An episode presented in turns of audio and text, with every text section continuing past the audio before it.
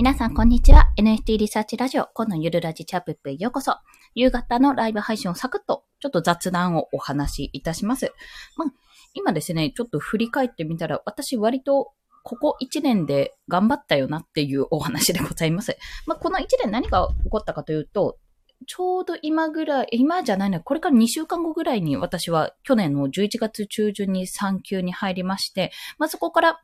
あの、本格的に気に活動を始めていたんですけども、まあ、それを経て、まあ、大体約1年ぐらい経った今、変化が3つ。まあ、大きく3つ。でもすっごい細かいこと言えばもっとあるんですが、大きく3つありました。もちろん産休したので子供を産んだっていうのもあるんですけども、まあ、その3つをちょっとお話ししようと思います。まあ、1つ目、フリーランスになったこと。2つ目、えー、自分の商品を出したことですね。自分の商品を売るようになったこと。そして最後3つ目が、ボイシーに、うん、ボイシーのリスナーとして参加することができたことですね。まあ、この3つにちょっと主軸にしてお話をしていきます。まず、フリーランスになることなんですが、これはもう産休中から、あの、フリーランスになるってことは自分の中で確確定はしていたんです。確定はしていたんですけども、やっぱ最初の3ヶ月ぐらいは、まあ、Kindle を始め出してみて、音声配信やってみて、ブログを作ってアフィリエイトをやってみて、あけど全然うんともすんとも言わないっていう日々が続いていたんですね。まあ、そこから私の場合は、あの、ライターの中村さんにアドバイスいただいて、あの、デザインやってみたらってことでデザインを始め、まあ、そこからですね、クライアントワークで月12万ぐらいかな、最高月収で月12万ぐらいを稼ぐまではできたっていうところまでは行きました。まあ、それは、ウェブデザイナーも独学でしたけども、まあ今までやってきたこととか培ってきたこととか、まあ私の場合はとりあえず見て見て見まくって、それをこんな風かな、あんな風かなっていうのを試して試しまくった結果、まあ少しずつ、あの、稼げるようになったっていうのが現状でございます。まあそんな感じでですね、とりあえず、あの自分で独立する開業届を出して自営をするっていう目的は一つ、まあ、達成できたっていうのが一つですね。もう、もうここを話せばすごいキリがないんですけども、でもそれができたのはやっぱりすごい強いなと思っております。まあ、今では、あの、ウェブデザインの仕事もやりつつ、NFT クリエイターとして活動してまして、まあ、それも、正直多分今頃まだ iPad とか何も買ってない時だったので、イラスト自体は描くの好きだしやってたけど、自分の画力なんてってことで絶対なんかイラストで食っていくなんてことは考えていなかったんですよ。多分今年のね、6、7月ぐらいまでは、もう画力がひどい、もうこんなん全然できないって思っていたので、本当に、あの、絵で、絵で稼ぐっていうか、絵でお金を得るってことは全くもって考えてなかったんですね。まあそれは NFT を始めたおかげっていうのもありまして、やっぱりそういう変化もあったんだなって自分絵を描くのが好きだったな、なってことを見直したっていうきっかけにもなりました。それが1点。そして2点目が、なんだっけ、ボイシーの前に言ったことですね。あ、自分の商品を作って販売するようになったってことですね。まあ、これは以前その Kindle もそうですし、私は一番最初に Kindle 書籍をあの、発売してまして、まあ、それ2冊発行してるんですね。どっちも、どちらかというとちょっと、育児関係の本ですね。2冊目は音声配信の本になってます。まあ、そんな形で作っており、まあ、自分の商品を作って、販売するっていう経験を、もうこの1年で Kindle はじめ、すずりで T シャツもやったし、あと NFT を売るってことで、最終的には今 NFT を販売するって形で落ち着いています。もうこれもですね、なかなか、あ、すいません、息子の声が入ってますね。なかなかちょっと珍しいというか、まあ、かつてない経験だなって思いますし、ここから事業化しようってところも一つ、あの、自分にとって大きな進歩になったので、本当にこの一年も頑張ったなということをつくづく感じております。少々お待ちください。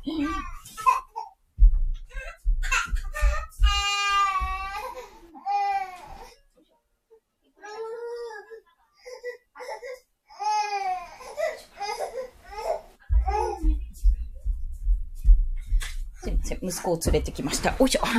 そして、まあ、サクッと。まあ、その話で自分の商品を売ることができた。これはひいては商品を売るだけじゃなくて、マーケティングの力、まあ、SNS ってどうやって情報発信するんだとか、ブログってどうやってするんだっていうところを、すごく私自身も、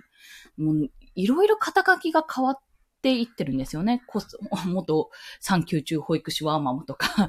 あと、ウェブデザイナーの前に、Kindle 表紙デザイナーとか、ウェブデザイナーとか、音声配信者、パーソナリティみたいな感じでいろんな名を変えていて、今は NFT クリエイターになってるんですけども、まあでも、本当にいろいろ変えた分、いろいろやった分、やっぱり、あ、これがいいなとか、これを続けていこうと思えるものにももちろん出会えたので、もうこの1年のはすごくそういった意味では大きかったのと、今思うと振り返るとそういうことだなと感じております。そして、それが2つ目で、3つ目が、ボイシーで、まあ、スタイフでその話をするのかって話ですけど、ボイシーパーソナリティとして、あの、出させてもらったってことですね。えっと、10月に4回ほど私はフリーランスの学校のボイシーに出演させてもらってるんですよ。自分で放送しています。それはどちらかというと、ウェブデザインの関係のお話をしているんですね。で、これも、正直言って私、今年中にボイシーパーソナリティになるっていう目標を掲げていたんですよ。えっ、ー、と、6月ぐらいまでは毎月、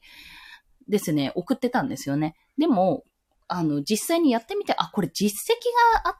たり、まあ、実績がないと意味ないなって思ったんですよ、正直。何か今、ボイシーにな足りない、あの、ジャンルの話ができるかって言ったらそうでもないし、じゃあ自分が新規のリスナーさん連れてこれるかって言ったらそうでもないしっていうことを考えたら、あ、私今のまんまじゃ全然ボイシーに還元できないなってことに気づいて、気づいたんですね。まあそれからちょっとボイシーに応募するのはもう少し自分がちゃんと何かしらでこう実績を出せて何かしらこう何々の秘書ってことを言われるぐらいまでにならなきゃ成長しないな、成長しないといけないなと思いながらやっていたわけですよ。あ、ハピさんこんにちは。よろしくお願いします。ありがとうございます。すいません。今日は NFT 関連というより振り返りのちょっと雑談として話をしています。振り返りでは。まあ、そんな感じで私フリーランスの学校のボイシーをとりあえずあの、出演させていただいて、まあ、次なる目標は、とりあえず、まあ、自分は実績を積んでいる段階なので、まあ、NFT で実績を出すとともに、NFT が、まあ、自分のやってることでですね、実績を出すとともに、まあ、フリーランスの学校で、まあ、週1、何曜日かのパーソナリティって形で出演させていただければなと、そこら辺は今後もちょっと提案をし続けていく予定でございます。まあ、そんな感じで、あの、言ってしまうと、私、結構ですね、目標達成してるんですよね、ある意味。形は違えども、ボイシーもなりたいなりたい、でもチャンネル開設できない、もう一回諦めようってやってたら、まあ自分で喋れる機会っていうのをいただけましたし、あとは、イラストとか、そのデザイン関連で働くっていうのは絶対無理だって思っていたんですよ。なんか好きだけど、それは勉強しなきゃ無理だし、実際にそういう実績、あの、デザイン事務所とか働いてないと無理って思っていたものも、なんとかまあ、やれている部分もありますし、フリーランスなんてそんな不安定なもの子供がいるのにやってはいけないって思っていたけども、現状今フリーランスとして活動してるわけなんですよ。でも確かに不安はね、あの、保険料とか怖えなっていう不安はありますが、現金どんだけ持ってかれるんだろうとかね、思ってはいますけども、やっぱり楽しいですし、まあ、そのおかげか、あの、別の問題はね、あの、浮上してますよ。時間が足りない問題とか浮上してますが、割と産後うつっぽいことにはなってないなってことに結構気づきまして、やっぱりそれはすごくいい成長だったなと感じているんですよ。で、何が言いたいかっていうと、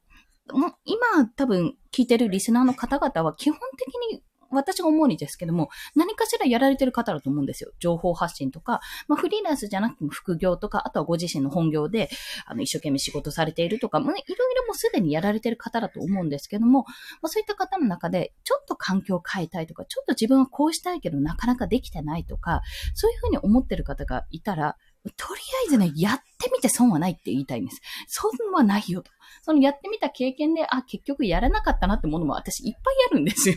あの、スウェルとかね。